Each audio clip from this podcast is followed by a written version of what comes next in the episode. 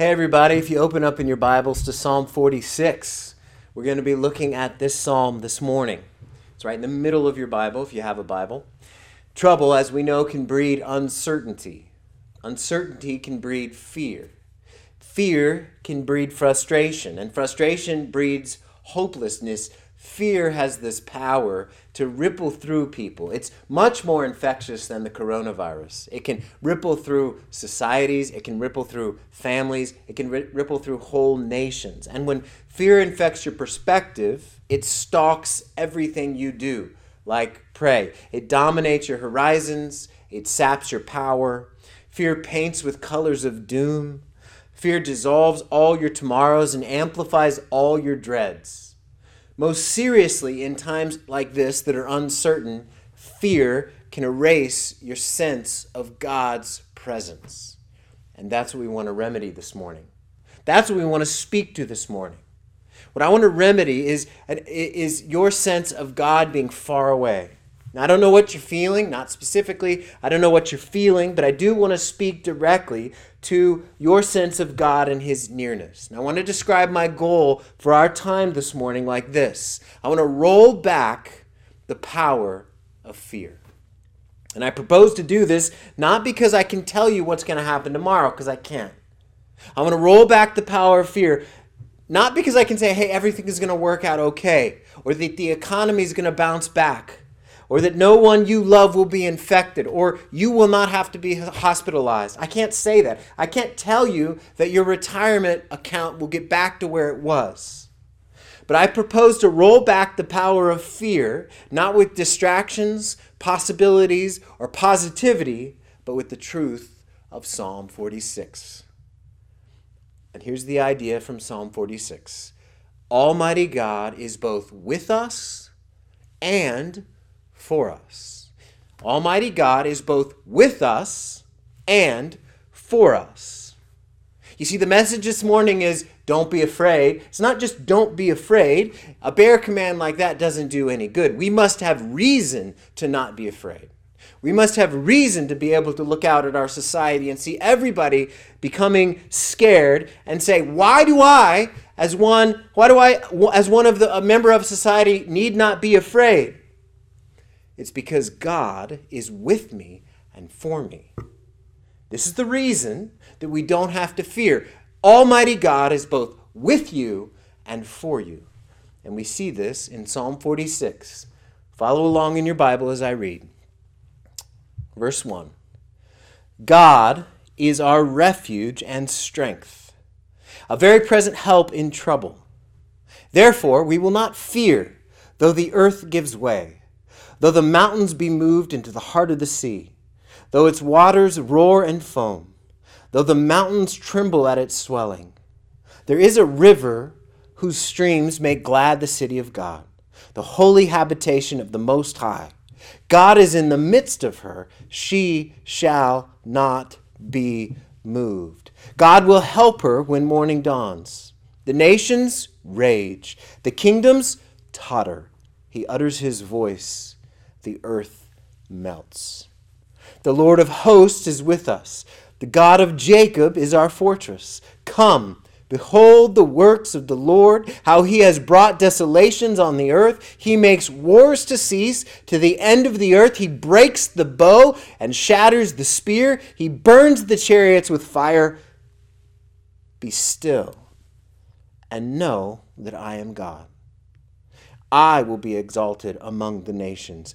I will be exalted in the earth. The Lord of hosts is with us. The God of Jacob is our fortress. Join me as I pray. Lord, I would much rather, as you know, be gathered together with Center Church this morning. I would much rather be together singing and opening your word I'd much rather be looking out and seeing not a, an unblinking camera lens, but your people. And so, Lord, I don't get to do that this morning, but I pray that in some small way, uh, Psalm 46, as I unfold it and try to explain it this morning, would impact and affect all of us, Lord. I pray that you would help us to be people who are not afraid, not just because we're, we're, we're blind to surroundings, but because we have God who is with us and for us, because we understand that. Jesus, help me here now to be able to preach you with power and Holy Spirit be active amongst amongst us all as we look into your word. And in the name of Jesus we pray. Amen. Almighty God is both with us and for us. That's the idea. Now, Psalm 46 presents two worst case scenarios a scenario of both cosmic upheaval and national upheaval. We see, we see natural upheaval and national upheaval. Almighty God is with us and for us in the throes of natural upheaval. That's the first point. Almighty God is with us and for us in the throes of natural upheaval. Now, notice the beginning point in Psalm 46. Verse 1 says, God is our refuge and strength, a very present help in trouble. Therefore, verse 2, we will not fear. Notice the connection. God is this, therefore we will not fear. And then David gives us some uncreation happening all over the created order. The psalm describes the dissolution of creation.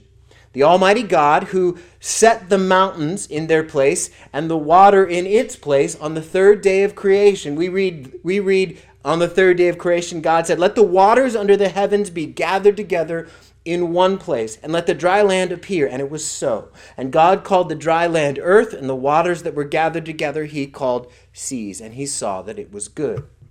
In this scenario, in Psalm 46, that scenario from the third day of creation is undone. We need not fear, the psalmist says in verse 2 Therefore, we will not fear though the earth gives way, though the mountains be moved into the heart of the sea, though its waters roar and foam, though mountains tremble at its swelling. Psalm 46 describes the undoing of creation. In Psalm 46, the waters are no longer gathered into one place, like Genesis chapter 1 talked about. The seas roar and foam and the created natural separation between the earth and the sea is obliterated. The angry seas, they swallow up, and not, not just the coastlands, but the mountains themselves. And we're meant to read this and hear the echo of Genesis chapter 1 and say, And mankind saw this, and it was bad. Mountains are the most immovable and unchangeable features that our nature has to offer. Forests come and go, they burn at times, they grow and they die. Deserts swallow up grasslands, but mountains remain largely the same. Mountains, with their immeasurable tons of granite, granite standing the same year after year after year, decade after decade, century upon century, millennia upon millennia. Mountains do not move, mountains do not change, but yet in Psalm 46, we see the seas burst beyond their God given boundaries and uproot the mountains from their God given place and splash into the sea. And yet, even if that happens, which we have never seen, David says, God is our refuge and strength, a very present help in trouble. Therefore, we will not fear, even if the created order melts away. Do you see what this means? In the face of the worst possible natural disaster, in that God is still our refuge and strength and a very present help in those times of trouble. You see, he imagines what the worst kind of trouble could be in the natural realm and says, even there, at that moment, God is our refuge and our strength. He helps us in the midst of trouble. Notice the text says, God is our refuge and strength, a very present help in trouble, in the middle of trouble. There are times that we will be miraculously delivered from trouble. There are times where Jesus commands the storms to be still, and they are still. But more often than not, the help that comes comes in the form, in the middle of trouble. The help we get is not from trouble, but through trouble. And this is what we see God is our refuge and strength, a very present help in trouble. We're not delivered from trouble. We're given, we're given one in whom we can go to as a refuge and a strength in the midst of trouble. God is a very present help in trouble. That means that He is right there leaning in to help. He leans to be our refuge in trouble. When we are under attack, He is our refuge, He is our fortress. He promises that the power of evil cannot overcome His people. He promises to be our strength in times of trouble. He does not merely strengthen us, He gives himself his strength to us. He gives us strength for living. Now this matters as we think about our response to all this societal uncertainty. God is not merely watching to see if we obey and honor him. He is protecting us and strengthening us so that we might make it through this day, this hour, the next 10 minutes.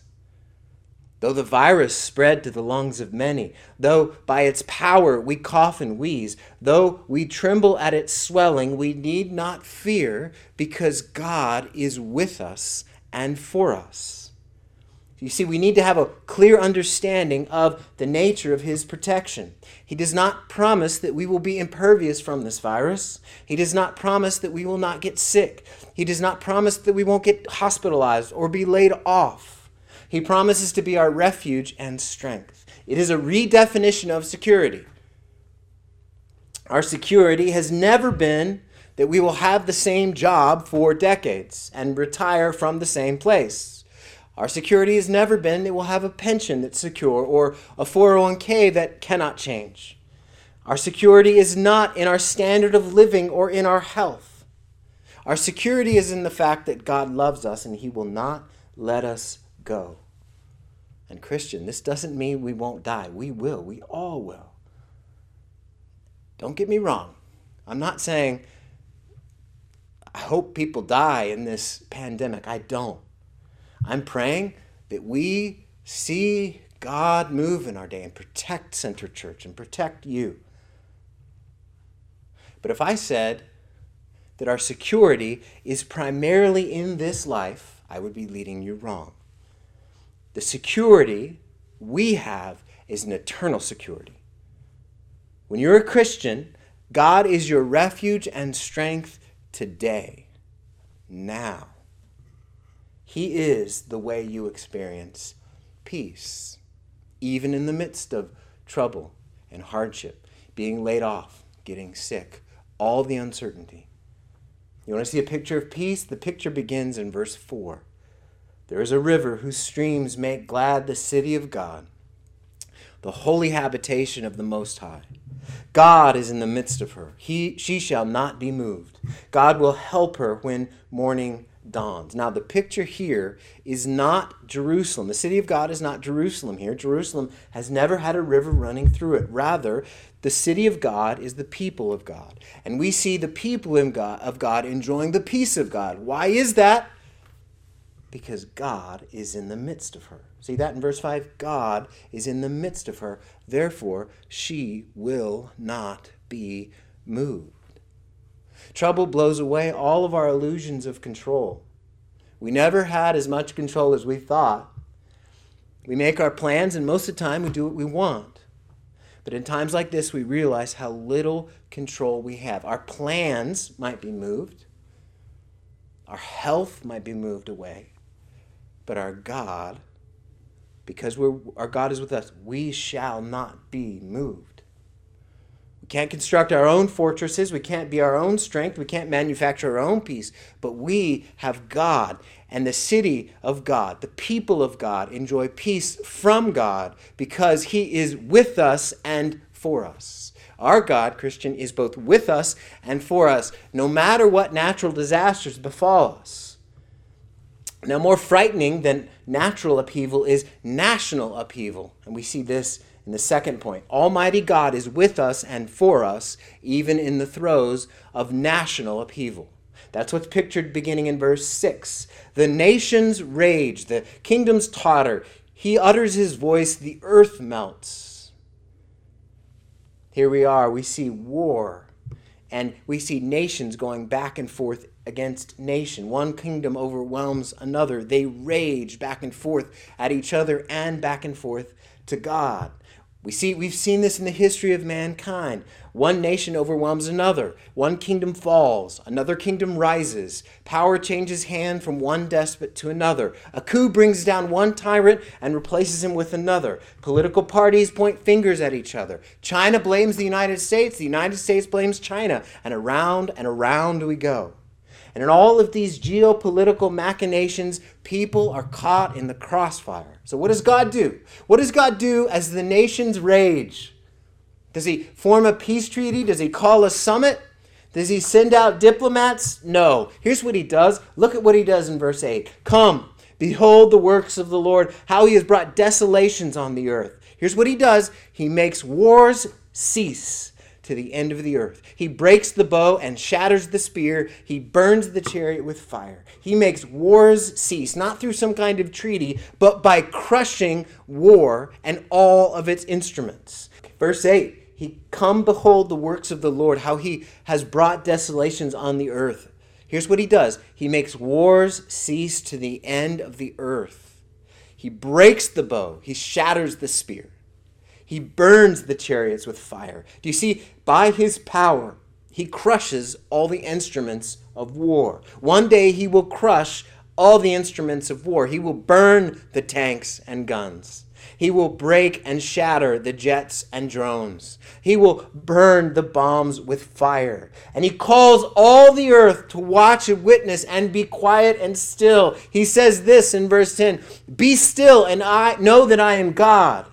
How will we know he is God? We will know he is God as we watch and see how he crushes evil, how he crushes war, how he crushes nations that rise up against other nations. And he raises himself up and says, I will be exalted among the nations, I will be exalted on the earth.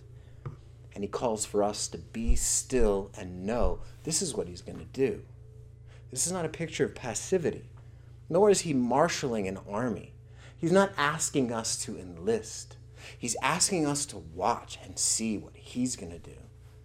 And that's what we ought to do today, Center Church. Watch and see. Let's see what God's going to do. This, this, this upheaval, this uncertainty that we're facing now, this isn't something anybody planned for. What is God doing? What might God be doing in our day? What might God be doing in your heart? Let's watch and see. As we watch and see, we know that the Lord of hosts, verse 11, is with us. The God of Jacob is our fortress. The God of Jacob is our fortress. One day, he will bring desolations on earth. He will make all wars to cease. That's how he will express his power one day. But today he expresses his power a different way by becoming and being our refuge and our strength and ever present help in times of trouble. The coronavirus, it causes trouble. And it may be that social unrest will lead to more trouble in the days and weeks to come. I don't know. You don't know. We have no idea what tomorrow holds, but we do know this the Almighty God is both with us and He is for us in the midst of natural and national upheaval. And lastly, we can say this the Almighty God is with us and for us in the throes of our weakness and sin. The Almighty God is with us and for us in the throes of our weakness and sin. Now, why do I say that? Look at verse 7 and look at verse 11. They're exactly the same. Verse 7 The Lord of hosts is with us. The God of Jacob is our fortress. The Lord of hosts is with us. The God of Jacob is our fortress. It's wonderful. When he says the Lord of hosts, that means he's the Lord of armies. It's not the Lord of hosts at a restaurant, but the Lord of armies. And he is the God of Jacob as our fortress. It is wonderful that he is the Lord of armies, but it's wondrous that he's the God of Jacob. Now, if you look throughout the Old Testament, Almighty God is said to be the God of Abraham, Isaac, and Jacob. Of all those three, Jacob was the least impressive. He was a manipulative deceiver. His name means dissembler. And yet, twice we read God identifying himself with Jacob. The God of Jacob is our fortress. This tells us that God associates with the unworthy. More than that, more than just associating with the unworthy, he says he takes his name and attaches it to theirs and says, The God, this is the God of Jacob. Now, if he were looking to be impressive, he would say, This is the God of Messiah, but that's not what he does. Now, what does this tell us? God is a refuge and strength to those who don't deserve it.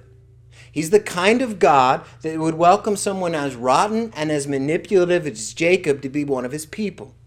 And it's a signal to us sinners. It's a signal to us who fall short of the glory of God. God freely associates with us, not because we are worthy, but because he is gracious. It can be tempting in these times of trouble to think thoughts like, well, I deserve this. I've made a ton of mistakes in the past. Well, now the Lord's getting me back. I'm going to lose my job. I'm probably going to get sick. I'm going to have all kinds of trouble. This is what I deserve. No, you don't. You deserve worse.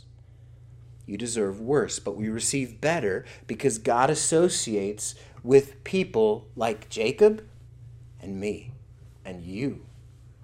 God takes his name and connects it to us. You see, there is, in short, there is nothing that can disqualify us from God's protection if we are in Christ. And that's the upshot. There is nothing that can disqualify you from the Almighty God's protection, from Him being with you and for you, even if you're a sinful, limited person, just like Jacob. And guess what? We all are. We all are. We don't have to be afraid today. Not because we know what's going to happen tomorrow, or because we know things are going to work out okay, or because the economy is going to bounce back, or because we know that we won't be infected or hospitalized, but because the Almighty God is with us and for us. And you might say, okay, is that all? Is that all we have? Just don't be afraid from Psalm 46? The answer to that is yes and no. Yes, this is what we have because we see this is what God's word says in Psalm 46. But also, no, there is more. We have another reason to remember that Almighty God is both with us and for us. Something that David never did see. David saw from a distance. You see, we know of that one day outside Jerusalem when Almighty God was neither with Jesus nor for Jesus. Almighty God was not with his Son. Almighty God was not for his Son. Almighty God left his Son. Almighty God raged against his Son. Almighty God poured out his wrath upon his Son so that we might be able to say with conviction, God is our refuge and strength, a very present help in times of trouble, because he was not Jesus' refuge. He was not Jesus' strength. He was not Jesus' help in that his moment of trouble. He was far away. And so when you hear fear growling at you and saying, You're going to be alone, you deserve this, God doesn't care. You can speak back with greater confidence. I do not fear because God is with me. How do I know? He wasn't with Jesus. He took my place. God can't be anything but our refuge and our strength because he left his son to die and languish alone. He is my refuge. He is your refuge. He is my strength. He is your strength. God is with us and for us because he was not with Jesus and he was not for Jesus. He let him die. But as we know, the story didn't end there. And the greater reason we have for hope is that Jesus rose from the dead. And so now we see Jesus as the one who is with us and for us, working in us and through us. We see Jesus as the one who is the ultimate example of our refuge and our strength, our helper in times of trouble. We have Jesus now.